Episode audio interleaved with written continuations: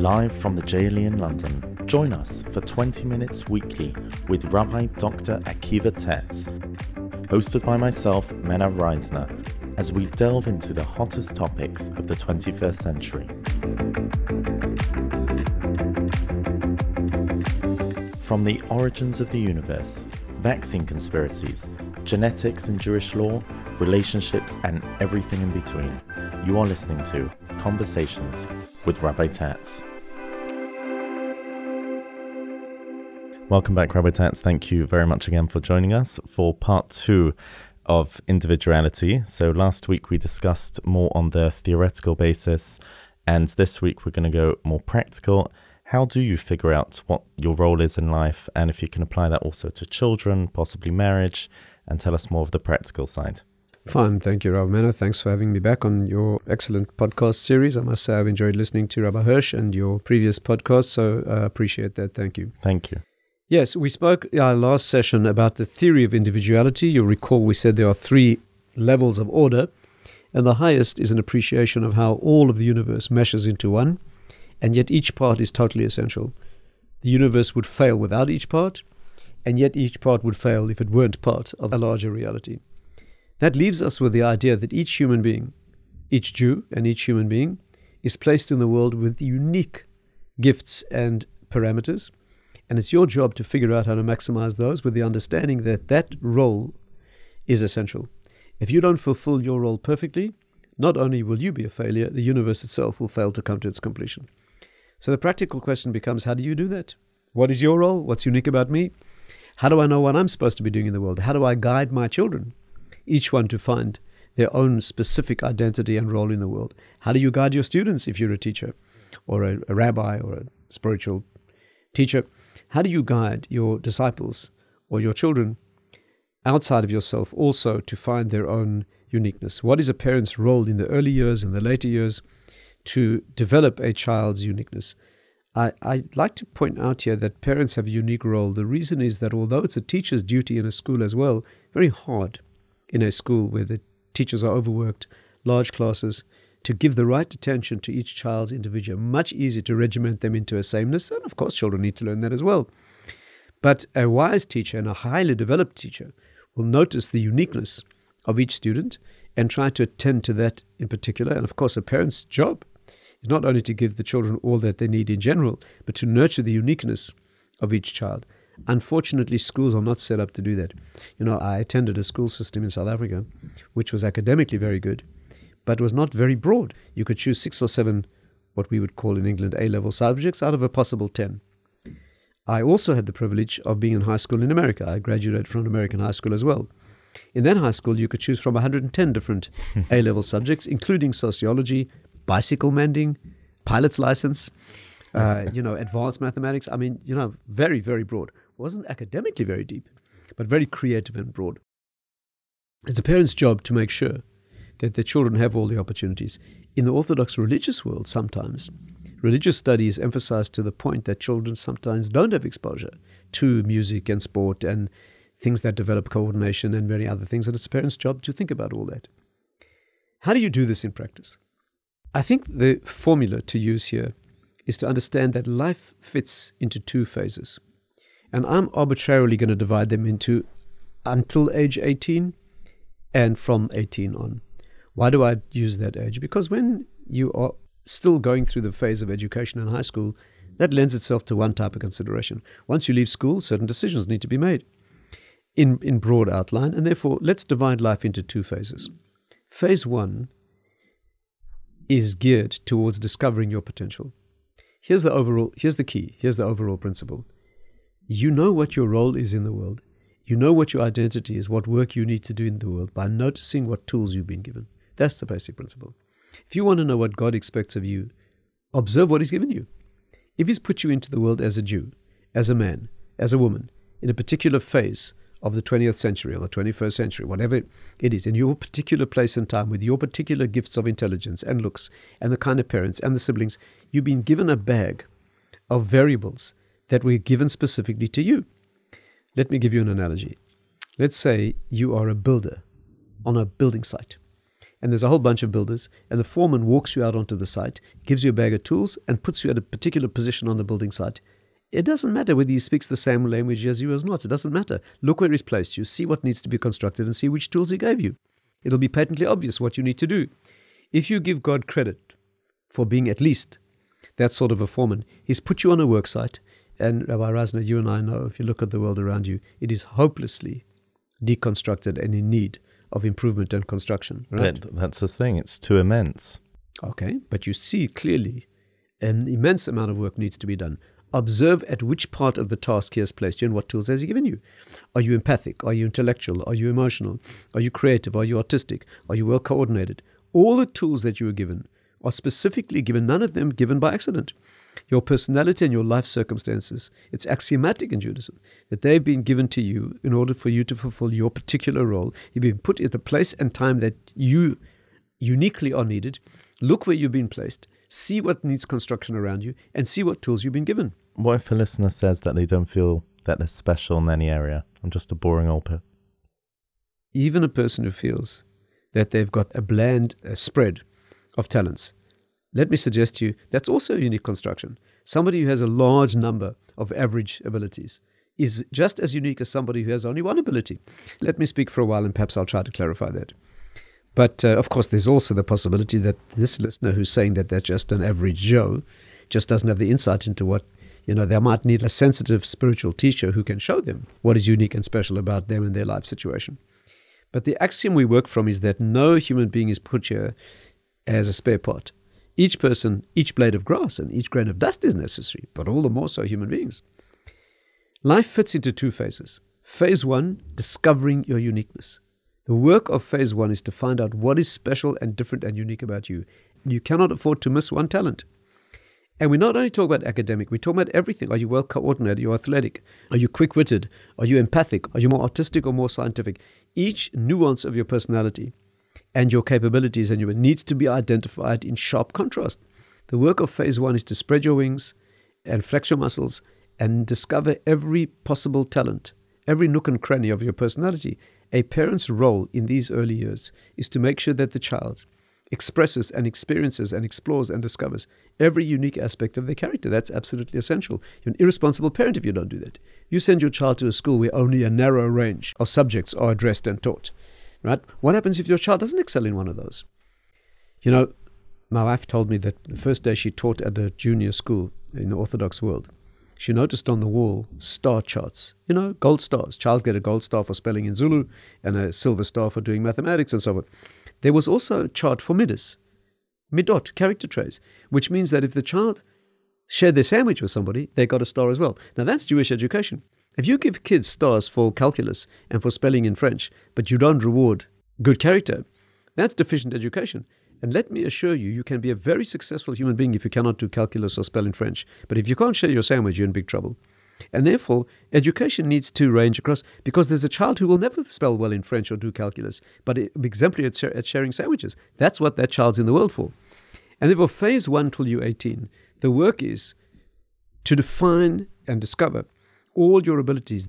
And note, please, that children and teenagers feel the thrill of that. That's what they are. That's what their temperament is, is to explore the world and to find new areas and thrill to new discoveries. God has put into the mind and personality of children and teenagers that sense of wonder and that sense of life being large, larger than life, so to speak, so that they can richly, and the self confidence. It's if you ask a normal five year old, what are you going to be when you're big? He'll tell you everything. He's going to be an astronaut, garbage truck driver, police. He's going to be everything, right? He has a sense of limitation.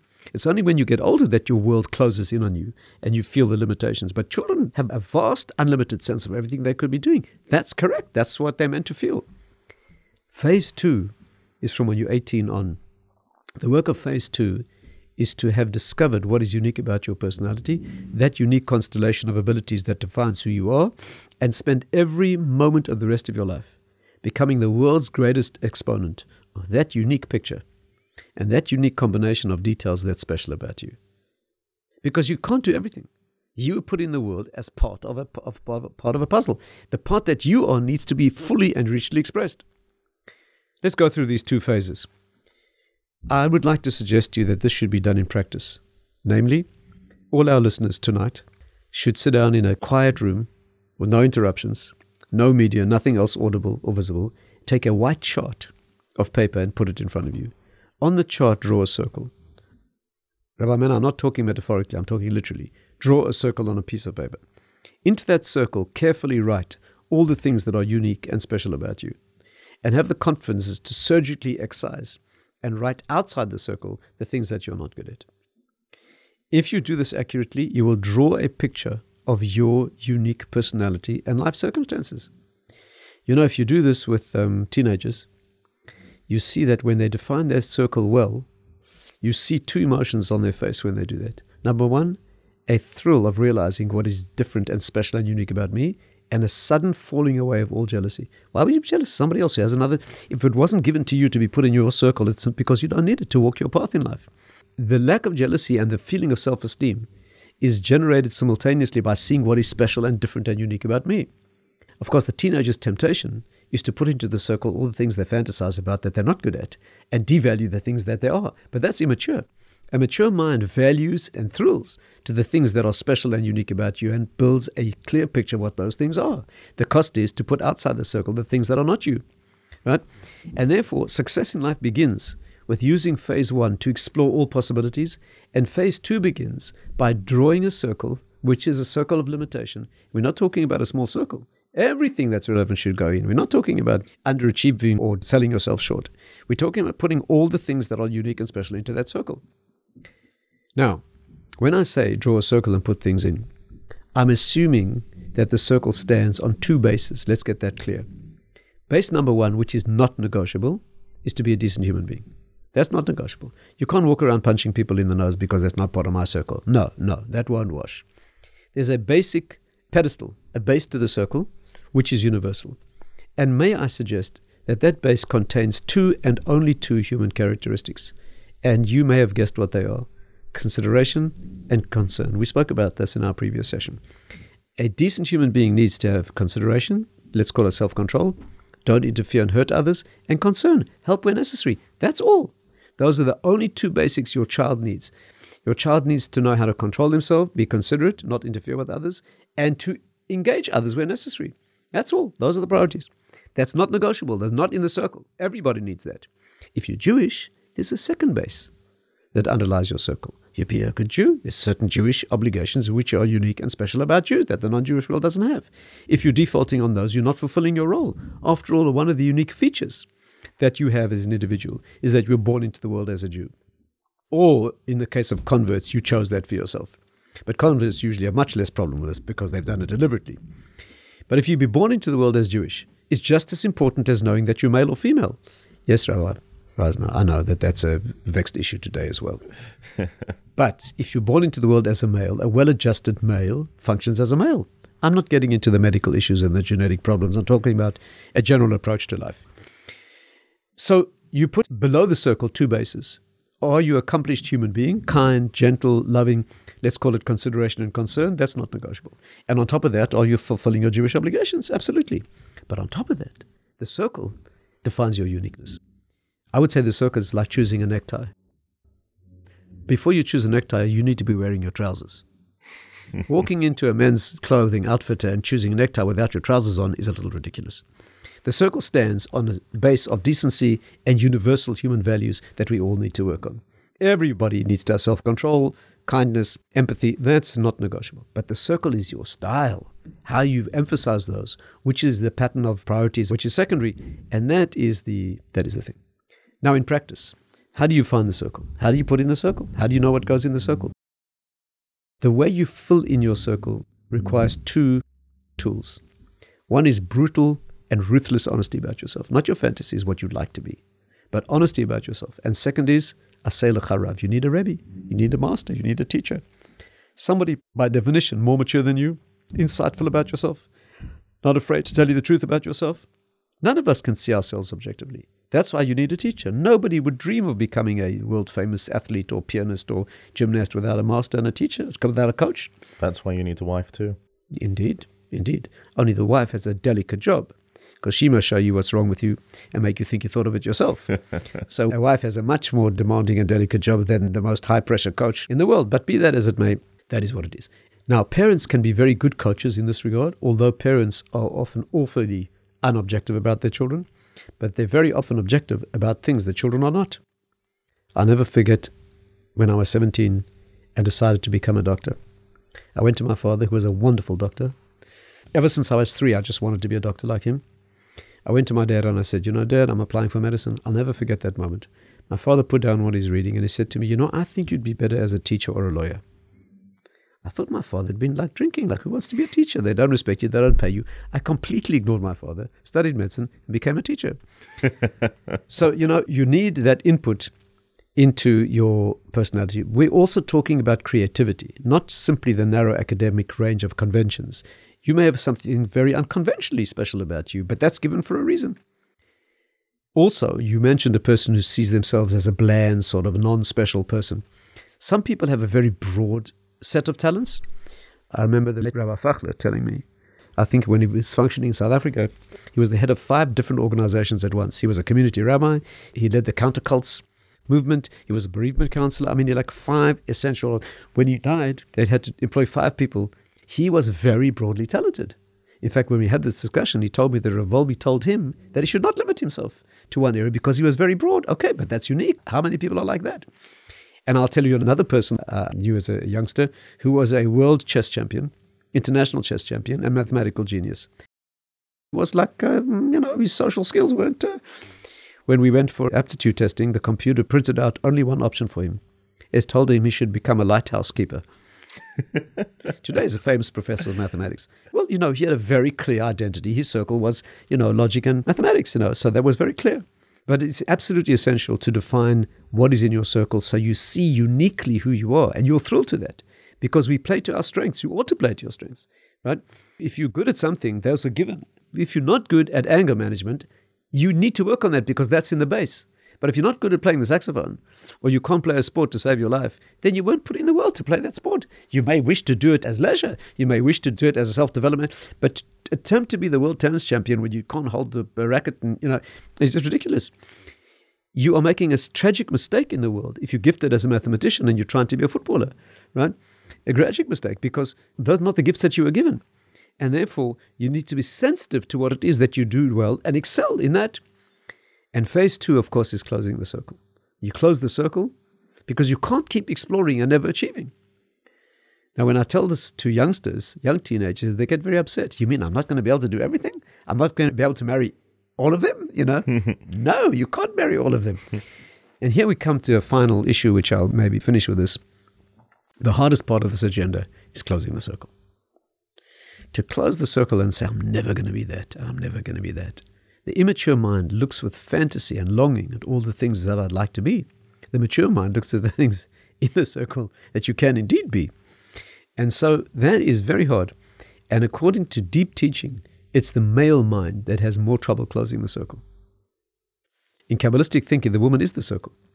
After all, we mentioned this before, the man gives seed by the billion in the conception of a child. He is unlimited. The woman gives one egg only.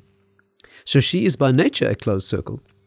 The Maharal points out this is the deep reason why in Torah a man can marry many women. I mean, we don't do it today because we're incapable. But theoretically, in, in halachic principle, a man can marry many women. Why? Because he is a multi-potential source of energy. But she's the one who brings it to fruition. She brings it to closure. She makes it real in the world, and the world is finite. Spiritual potential is endless, but finite reality is very limited. Ideas flow in your mind and they, they, they swirl around in, in multiple forms, but when it comes down to concrete reality, a thing can only take one shape at one time. And therefore, the man gives seed by the billion, but the woman produces one child. The greatness of the male is endless energy. The sadness of the male is its only energy, its only potential. The sadness of the woman is she produces only one, but the greatness is she brings a life into the world. The price you pay for having something in a finite world is all the infinite and endless possibilities that you have to sacrifice. And so the greatness of realizing that you close the circle, the price you pay is all the things you might have fantasized you know, Rabbi Reisner, you see this so clearly. Here's a young man of marriageable age and is resisting getting married. Why? Because he looks out at the world of women and there's thousands, and each one is more wonderful and beautiful than the next. He thinks if he gets married, he's going to have only one. But the tragedy is, right now, he has none. But the childish mind prefers to explore the potentialities and never close the circle. What is the Western ideal? The playboy. What does he do? Women all over, money, all means of. Does he ever close the circle and get married and settle down? No. And what do we call him? Playboy. Two words of infantile childishness, right? And therefore, yes, there's a sadness in closing the circle. It's nerve wracking and it's, it's an anxious time where you choose a marriage partner, but now you have a partner. Now you can produce something fertile. And therefore, closing the circle is very, very difficult. You see people, even middle aged, suddenly completely reinventing themselves. What happened? Okay, so if a person needs to keep a circle open or have the courage to open the circle because you did not do this exercise thoroughly when you were young, absolutely. Of course, of course. We, we see Bale Chova forging a new path in, the, in later life. But ideally, by the time you're 18, you should know whether you're autistic, scientific, mathematical, well coordinated. Yes, you can discover talents later, but if you're privileged to have been given the opportunities to explore, by the time you reach 18, 19, 20, you should already know the major currents of interest and energy in your personal. Of course, life is cruel, and some people don't get to explore, or to even have the opportunity to fulfill. But we're talking about an ideal system. You know, you see a child, a creature of the unlimited. Here's a child standing out a delicatessen, outside a delicatessen, looking in the window. There are 25 different cakes and cookies and buns, and the child has one pound in his grubby little hand. But it's ecstatic child as it drools over all of them. Finally, he extends his pound and he chooses one cookie, and as he's about to receive it, all 24 others start to glow brightly. Because to have to limit yourself down to the one and realize you're not getting those is torture for a child. I always say one of my sons, I won't mention him by name because he probably die of embarrassment. But when he was a walking to shul with him when he was six years old, he, he became silent for a couple of minutes and then he said to me with real concern, he said, You know, Abba, I'm not sure if I'm going to marry Debbie or Frida. These were our, our, neighbors, you understand? I said to him, Well, what's the problem? He said, Because whichever one I marry, the other one's going to be so upset. we get to shul, we walk up the steps, and he stops and he looks at me with real concern. He says, Abba, I just realized whoever I marry, all the others are going to be so upset. He's a very self confident young man. As it happens, he didn't marry Debbie or Frida, and I, have no doubt they're very upset. but the point is, you see, in his young mind, he's aware of all potentialities. Suddenly realizes you can't do it all. You're going to have to limit yourself. Is that one of the lures of the lottery that gives adults potential of seeing this unlimited fancy? That's the lure of money, not just the lottery. The lure of money is potential. It's power to do all sorts of things. But it's immature to want money. It's mature to want money to do something. As Rav Dessler classically points out, a person who wants money will never be satisfied because you never have enough. A person wants money for something. When they get to that amount of money, they have it and they buy the thing. That can be satisfied. But wanting power or money can never be satisfied because what you want is the potential and there's always more. A mature mind doesn't want potential. A mature mind, the immature mind wants money. The mature mind wants the money to do something specific and does the thing, closes the circle, buys that particular thing. The immature mind, very many wealthy people, multimillionaires, don't often don't buy things. There are famous cases of people who are fabulously wealthy because the, want is the potential. They want to close the circle and manifest in one particular way. Let me tell you a story and we'll finish with that. There's a story about a peasant in old Russia, a farmer, peasant farmer, who unfortunately had no land to farm, stood weeping by the side of the road in utter despair. The Tsar of Russia rode past in his gold carriage, and he sees this peasant crying, and he is moved, motivated, gets out of his carriage. What are you crying about? The peasant is overawed by the presence of the Tsar. He tells him, Your Majesty, I'm, a farmer, I have no land to farm. The Tsar says, What's the problem? I own Russia. Drives a stake into the ground where they stand and gives the man three others. He says, Walk as far as you wish, plant another stake in the ground, turn, walk again, plant a third one, turn again, walk again, put the fourth stake in the ground, and all the land between the four stakes is yours, a gift from me. Peasant's overjoyed. He walks for a few miles and is about to put the stake in the ground when he says to himself, Why turn here? Walks a few more miles, about to put the stake in the ground, and says, But I could have more. And as the story goes, he never stopped walking. Anyway, these are some thoughts about wow. closing the circle and defining one's role. And in summary, you were put into the world for a unique role. Your child was given particular gifts. No two children are the same. You know, Rabbi Reisner, talented kindergarten teachers can pick this up when a child's two, three, four years old. I can tell you exactly who that person is going to be. And there's a certain uniqueness that can be picked up quite early. But certainly by the time you're young adults, and you have to make choices. You can't do every profession. You can't play every instrument. You can't play every sport. You can't marry everyone. And therefore, no matter how broad your circle is, and no matter how expansive your horizons, you will not be able to do everything. And the ideology we have in the world is you weren't here to do everything. You're here to do your piece. You're here to play your instrument in the orchestra perfectly, with an ear to the rest of the music as well. And therefore, basic music exercises we all have to do, like I said before. The rules of music, you need to know them. But then there's your unique expression, playing the instrument you need to be playing in your particular position in the orchestra so that your music is unique and it blends also into a symphony far greater than yourself. Thank you. Just a couple of questions before we end that I had when you were speaking. One of the things is before 18, that was the phase when you discover your potential. Surely the social pressure of teenagers limits that. I mean, before 18, people are scared to be too expressive of their talents. How does one get around that? I agree with you. I think it's one of the hazards of the of the course. And therefore, I think there are a couple of solutions. One is you are privileged to have a school environment that provides many opportunities, a wonderful thing if you can. And I think it's an unfortunate limitation when a school is unable to provide many areas of expression for their children. I'd like to point out also that it's not good for their character. When the school offers a narrow range and a child doesn't happen to excel at one of those, they lose confidence. That's tragic. But if the school has music and art and kindness um, initiatives, as long as there's something that the child can really feel, oh, here's the principle Every human being needs to feel that they are the best in the world at something. And it's not so important what. If you can balance a bottle on your nose better than anybody else can, it's good enough for a child. The child, the Guinness Book of Records brings well, out. the child needs to know that I'm uniquely needed in the world. You know, our great teachers have said, the great Bale Musa have said, that if a person comes to the conclusion that they are utterly unnecessary in the world, utterly unnecessary, one of two things happen. Either they disintegrate and die, or they disintegrate and become insane, and in their insanity, they become very great.